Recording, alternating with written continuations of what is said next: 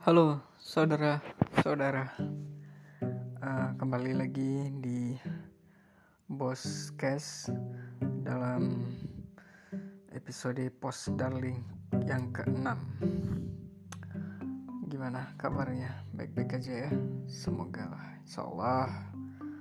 Ya, ya, ya, mudah-mudahan kalian baik-baik saja di tengah di tengah kondisi yang tiap hari tak menentu, di tengah kondisi yang uh, kurang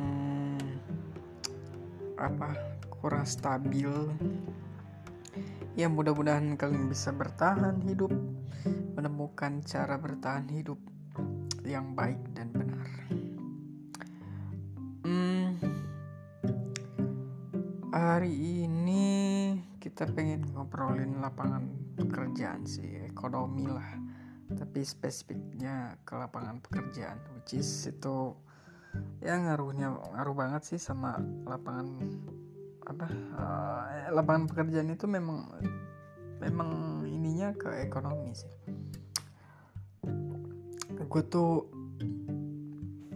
um, gimana ya, jadi memang kita tuh harus bersyukur sebenarnya hidup di Indonesia, hidup di negara yang makmur, yang subur, yang apapun yang ditanam itu tumbuh gitu.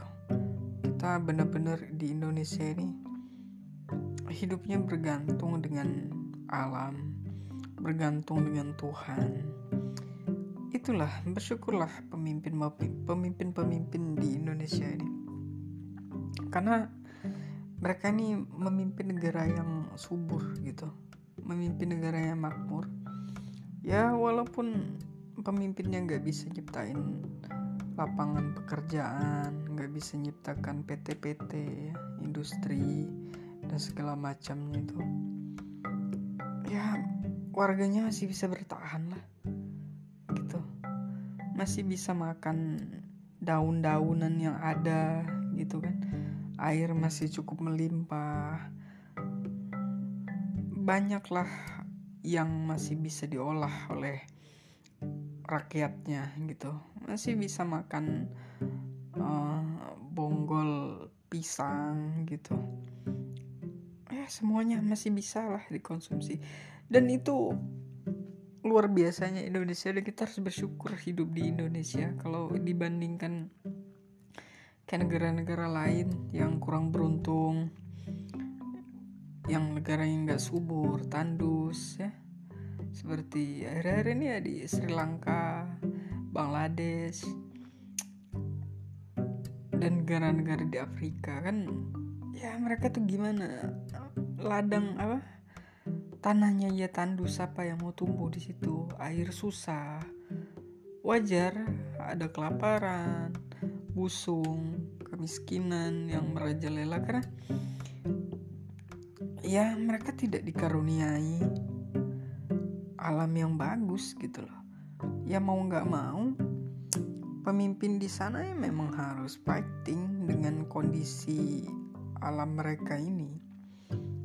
Mau nggak mau juga rakyatnya memang harus bergantung dengan pemimpinnya. Kalau pemimpinnya nggak bisa survive, nggak bisa ngedrive negaranya gitu, ya adanya utang-utang aja, atau ya pemimpinnya mikirin dirinya, kelompoknya, keluarganya, ya chaos lah itu rakyatnya. Ya mau cari makan di mana coba, ya kan? Air bersih susah, yang ditanam gak tumbuh, ya susah. Ya wajar kalau rakyatnya kayak di Sri Lanka itu sampai ngegeruduk istana presidennya loh. Di Indonesia tuh gimana ya? Di Indonesia nggak kayaknya gak, sampai kiamat tuh nggak bakal kejadian deh. Di Indonesia nggak sampai kayak gitu, sampai rakyatnya nyeruduk masuk ke istana dan menjarah isi istana presidennya itu loh. Gimana ya itu, udah kalau kata gue itu udah bener-bener susah gitu loh. susah nyari makan, nyari pekerjaan apa yang mau diharapin gitu. Nah di Indonesia ya kita memang harus bersyukur sih. Gak kebayang deh kalau kita Indonesia dan negaranya tandus, gak ada uh, yang bisa dikonsumsi gitu. Jadi apa ya, memang be- mungkin kita akan cepat chaos gitu kayak mereka, akan cepat baku hantam. Ya gue maklum sih di negara-negara di Afrika, di Arab gitu kan. Ya walaupun di Arab sih mereka udah kaya ya, negara kaya gitu, karena memang karunianya dari Tuhan itu ya mereka dapat minyak gitu, jadi jual aja minyak semuanya. Jadi mereka bisa stok pangannya gitu kan, luar biasa. Ya di Indonesia harusnya Indonesia memang satu negara besar sih yang meng, yang menguasai dunia ini gitu loh. Di tengah krisis sekarang kan, perang Ukraina dan Rusia belum berakhir, sementara Cina dan Amerika pun perang dagang gitu. Memang sebenarnya Indonesia itu memang harus sih harus harus bikin apa aliansi sendiri gitu, seperti kayak apa kayak Presiden Soekarno waktu itu kan, waktu Cold War itu, waktu perang dingin antara Amerika dan so- Soviet. Presiden Soekarno tuh cerdas banget sih, ngajak negara-negara Afrika dan Asia bersatu karena atas dasar kemanusiaan dan belum merdeka. Sebenarnya itu kalau diakomodasi itu bisa jadi satu kekuatan gitu loh. Indonesia jadi jadi satu kekuatan dunia gitu, yang bisa menguasai itu gitu, menguasai dunia ini. Nah, sekarang ya lo tahu aja lah, susah susah banget. Um, lapangan kerjaan susah zaman-zaman sekarang. Padahal gimana ya ya uh, apa yang disiapkan pemerintah itu nggak sesuai dengan keadaan rakyatnya gitu. Ya beruntung aja negaranya terbuka gitu, teknologi di dipersilakan. Jadi pekerjaan pun ya survive aja gitu rakyatnya, menyesuaikan apa yang ada gitu bisa. Walaupun supply demand-nya nggak nggak balance ya, nggak sama gitu. Memang uh, minat pekerjaan itu sekarang kan memang beralih. Zaman dulu orang tua tuh pengen nyekolahin anaknya setinggi-tingginya kan untuk jadi P N S ya kan, jadi polisi, tentara, dokter, bidan, guru gitu, untuk karena bergantung dengan bergantung dengan pemerintah itu kaya gitu, bakal sejahtera hidupnya gitu zaman itu ya. Tapi zaman sekarang di era Millenials ini, di era apa teknologi empat koma nol ini beda lagi. Orang udah udah nggak kesana lagi. Dimana sekarang uh, birokrasi sudah bisa di uh, dipangkas. S D M-nya gitu, resource-nya udah bisa dipangkas dengan teknologi, itu pun yang lainnya gitu. Miris memang sih kalau belum siap, masyarakat belum siap, eh pemerintah belum siap nih nyiapin lapangan pekerjaan yang baru. Tapi teknologinya udah berkembang gitu. Nah, masyarakat ini mau apa? Mau ngerjain apa gitu. Sementara sepuluh dua puluh tahun yang lalu yang kerja sekarang ini kan sudah di sudah di apa ya, sudah dirancangkan untuk jadi P N S. pas sudah jadi P N S, sudah siap bekerja gitu, sudah ini, zamannya beda, zamannya udah teknologi. Nah, pemerintah nggak menyiapkan, cuman ikut aja di bagian teknologi itu, tapi nggak nyiapin untuk apa job site-nya gitu, pekerjaan lain. Oke, ini oke. Uh, uh, A S N ini mau dipangkas lima puluh persen, gitu kan? lima puluh persen lagi menggunakan teknologi. Nah, lima puluh persen lagi ini yang udah jadi P N S ini mau dia mau diapain, mau dikemanain gitu loh. Yang ada kan menambah menambah anggaran terus, tapi nggak efektif, nggak efisien gitu. Yang miris sih tenaga honorer ini sih, yang nggak jelas gitu apa yang apa yang diharapkan itu, nggak bisa, nggak ada kepastian gitu. Sekarang semuanya pakai sistem kontrak. Kontrak ya semau-maunya aja, karena sistem kita ya sistem kapitalis aja, dibayar sesuai kontrak aja, nggak ada jaminan untuk jadi pegawai tetap atau segala macam. Sekarang kan nggak ada lagi tuh A S N, penerimaan A S N apa segala macam, yang ada tuh P tiga K. P tiga K pun itu kontrak, paling lama kontrak lima tahun, habis itu bisa di tidak diperpanjang tuh bisa diperpanjang kan gitu, walaupun gajinya memang sama kayak P N S gitu kan, tapi tetap aja nggak ada nggak ada jaminan itu gitu, untuk jaminan mensejahterakan rakyatnya gitu. Nah, gimana lagi yang honor honor honorer kalau di Krui ini di pesisir barat, miris sih sekarang. Dulu beberapa tahun yang lalu honor daerahnya kalau dia sarjana digaji satu juta, yang S M A tujuh ratus kalau nggak salah, dan seterusnya ke bawah itu sampai lima ratus. Nah sekarang S satu nya sarjananya cuma dapat lima ratus ribu. Ya, fenomena waktu itu kan waktu sekitar dua ribu enam belasan berbondong-bondong tuh orang pengen jadi honor, orang pengen kerja di Pemda, karena memang ya mungkin mereka mengharapkan suatu saat nanti jadi P N S, jadi birokrat di di daerahnya sendiri gitu. Jadi berharap lah.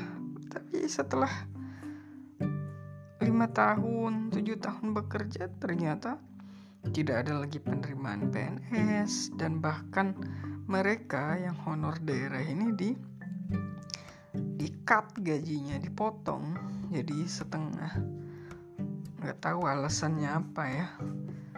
Tapi ini kesalahan pemerintah sih kalau kata gue. Ya seenak-enaknya aja gitu. Ngangkat, ngasih gaji. Gaji dipotong, ya yang mau bertahan silahkan bertahan, yang nggak mau bertahan ya gimana, alasannya kapasitasnya meledak di setiap O P D itu, uh, orang-orangnya banyak gitu, udah melebihi gitu, dan tidak cukup anggaran. Tapi di sisi lain untuk mencetin teman-teman Honda ini, pemerintah daerah nggak nyiapin gitu loh. Gimana apa ya? Gimana orang nggak berbondong-bondong nih pengen jadi kerja di Pemda? Karena memang nggak ada lapangannya, nggak ada pekerjaan lain lagi selain jadi itu. Menjadi petani tidak tidak menjamin gitu loh. Ladang pun begitu, komoditas pun begitu, nggak ada yang bisa menjamin harga. Pemerintah kita nggak bisa gitu, pemerintah daerah ini nggak bisa. Oke gitu, kalau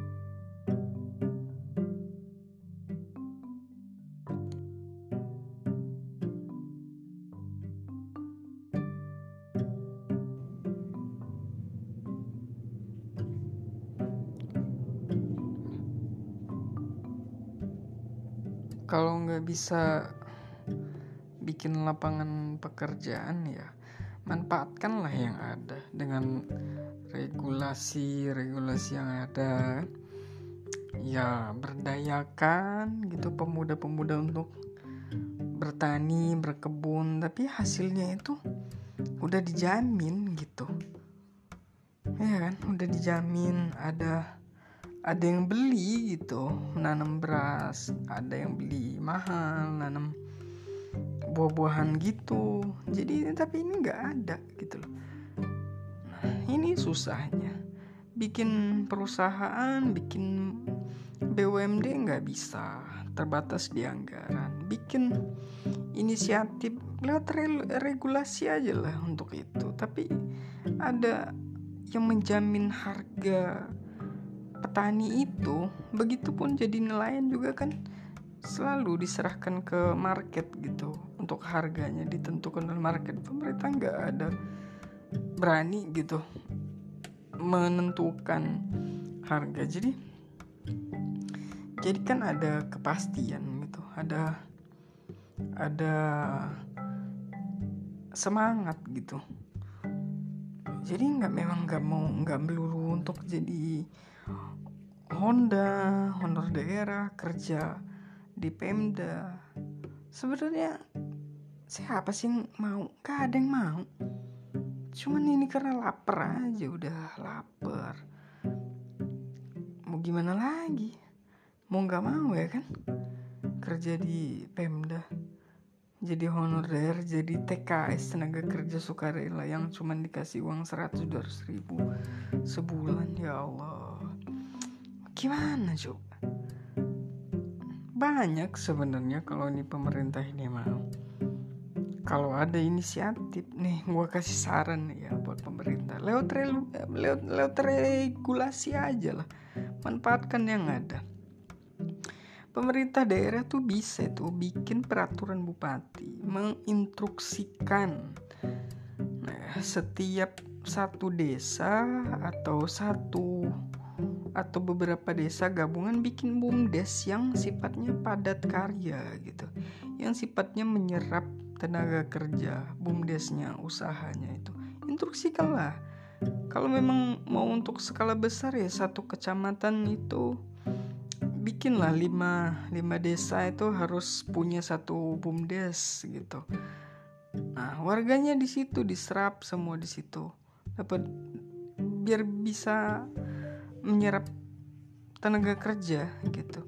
Di setiap di setiap desa lewat instruksi aja, lewat lewat peraturan bupati. Toh selama ini kan pemerintah kabupaten kan melakukan itu gitu, intervensinya untuk untuk menginstruksikan beberapa kegiatan kabupaten yang didanai oleh desa. Ya kenapa enggak yang efektif seperti itu?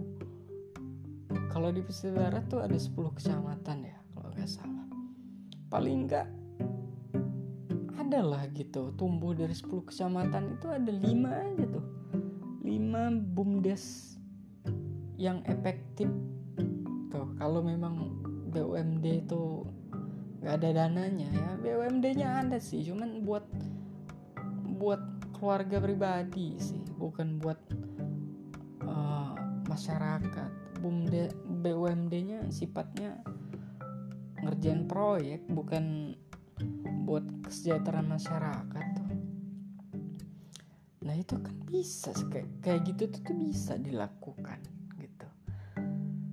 Atau bikin lagi tuh peraturan, instruksikan tuh biar ada tuh apa uh, biar suruh aja tuh pemuda-pemuda ini bertani, berkebun, nanam apa gitu. Tapi komoditasnya dijamin, dibeli oleh pemerintah kabupaten gitu, subsidi lewat itu kan gitu, kan bisa kan, paling nggak kan ada gairahnya. Ini nggak ngerti lah gua nih, mau jadi apa nih kabupaten? Berdiri-berdiri sendiri biar numbuhin raja-raja kecil aja. Gak ada gunanya nggak jadi kabupaten baru kalau kayak gini-gini aja. Mau banyak-banyakin O K B O K B aja tuh. Orang kaya baru semuanya ngerasa jadi pejabat. gue sebel banget tuh sama geng-geng mobil strobo itu. Ngapain sih dibunyi-bunyiin? Dibunyiin itu ya, dibunyiin tanda sirinenya pejabat lewat itu. Itu kalau jalanannya macet, itu pakai itu loh. Eh pesisir barat ini nggak macet loh. Ngapain dibunyiin? Pengen pamer apa? Kalau ini yang lewat ini pejabat gitu. Itu kan fungsinya buat itu, buat buat buat orang-orang minggir pada ngasih jalan. Kalau jalanan sepi ngapain di jalan-nyalain? Ya sok-sokan aja, jago-jagoan aja orang-orang kayak baru yang baru jadi pejabat. Buat apa lah, gak usah lah petantang-petenteng jadi pejabat kalau gak ada manfaatnya buat rakyat. Gue tuh udah lama sih kesel sih dari, gue ini pendukung bupati sekarang loh. Gue yang nyoblos, tapi gue waktu dia menang gue gak gue gak, gak ngadep dia sih kayak lu, lu semua yang ngadep minta diangkat jadi Honda Honda itu. Enggak, gue enggak itu. Gue coba buka usaha sendiri. Ini untuk bantuan usaha pun gak ada, ya Allah. Untuk apa? Gak ada yang, gak ada apa sih program program pemerintah ini untuk membangkitkan U M K M. Ini kan katanya kota pariwisata yang diandalkan lautnya, tapi apa? Gak ada. U M K M untuk bergerak di bidang pariwisata ini apa? Gak ada sama sekali. Seharusnya kan digiatkan tuh. Bikin apa kayak cindramata kayak atau apa kayak buat oleh-olehnya kan. Ya diberdayakan aja oleh Pemda. Diinstruksikan lah di setiap desa-desa wisata itu. Kan bisa kan. Itu tanpa modal loh itu. Pakai dana pusat. Modal regulasi aja. Ya pakai ancaman-ancaman dikit lah nggak apa-apa, asal itu bergerak gitu. Jangan dimakan sendiri lah uangnya, bagi-bagilah ke rakyat itu dengan kebijakan gitu. Jangan dimakan-makan sendiri buat-buat kegiatan-kegiatan yang nggak efektif, kegiatan-kegiatan yang buat ya Allah, buat aduh perjalanan dinas perjalanan dinas fiktif itu udahlah puluhan juta sama sekali nggak efektif. Itu kalau dikasihin ke rakyat kecil itu udah udah seneng itu. Ayolah bos, kalah ini susah zaman ini nih. Kita tuh ya kalian ini pemimpin ini beruntung lah, beruntung kayak gue bilang di awal tuh, beruntung karena daerahnya subur aja. Ini masyarakatnya nggak gerutu, masyarakatnya adem aja. Tapi cobalah, peka lah. Mau gimana? Mau sampai kapan sih kita gini-gini aja? Kan kita pengen misahin diri itu, pengen jadi kabupaten baru itu kan pengen mandiri, pengen sejahtera. Karena kita punya potensi katanya. Mana ini udah udah berapa tahun ini? Dari dua ribu dua belas sudah sepuluh tahun jadi kabupaten baru. Bupatinya udah dua periode, tapi apa? Gini-gini aja, gak ada apa-apa. D P R-nya diem aja. Mana-mana, gak ada suara D P R itu. Ormas-ormas aktif mana sih? Nggak ngerti gue. Diem aja semuanya. Kita tuh sibuk sama Krui Pro lah, Lampung Verla. Itu tuh apa? Nggak ada, nggak ada efeknya ke masyarakat tuh. Oke, Krui Pro bolehlah itu. Tapi kan sifatnya setahun sekali. Yang gedenya tuh tahun sekali. Losmen-losmen itu yang kena tuh. Dapat. Tapi cindramatanya dari mana? Bukan dari Krui. Cindramatanya bukan orang Krui yang bikin, dari luar. Krui per apa? Krui per ngabisin uang miliaran. Ya mending lu kasih kurlah setiap U M K M itu. Bikin apa kayak kita? Ada tujuan tuh, kita tuh mau jadi apa? Menjadi daerah wisata, mau jadi daerah agraria, daerah maritim, daerah apa sih? Mau jadi apa sih kita ini? Gini-gini aja. Betul kapan ya sebenarnya bisa dapat pemimpin yang aduh ini jadi tinggal di desa pemimpinnya bengak gini, tinggal di kabupaten ya gini-gini aja, gak ada terobosan, punya gubernur juga diem-diem baik, kok gak ada gitu yang gerakan apa gitu kayak di daerah lain tuh, kayak di Sumedang kan ada tuh pergerakan bupatinya, ada sesuatu yang baru, terobosan, gubernurnya berjalan kan gitu, kayak di Jakarta ini ya Allah gimana sih gini-gini aja dari dulu pemimpinnya gini-gini aja, mentingin perut sendiri, nggak mikirin masyarakat. Perlu lah model-model model kekuasaan aja lah buat menginstruksikan, manfaatkan yang ada lah. Oke lah, kita ngerti lah gue kalau ya memang krisis kita ini nggak ada uang juga mau bikin apa, tapi ya manfaatkan lah yang ada, mumpung masyarakat ini masih nurut, lu mau nyuruh apa juga masih nurut kok, daripada nanti kayak di Sri Lanka digerodok aja lu disuruh mundur kan. Nah, laut kita masih luas, masih banyak ikannya, masih bisa makan ya, lu beruntung gara-gara itu sih, air masih banyak ya, kita nggak bisa sedikit pun memanfaatkan. Ah guys, nggak tau lah gue udah lama kesel sih masalah ekonomi ini, masalah lapangan pekerjaan ini susah. Sorry gue sebel sih karena marah ya, gue marah-marah karena gue sebel aja, udah lama nih terpendam sih sebenarnya.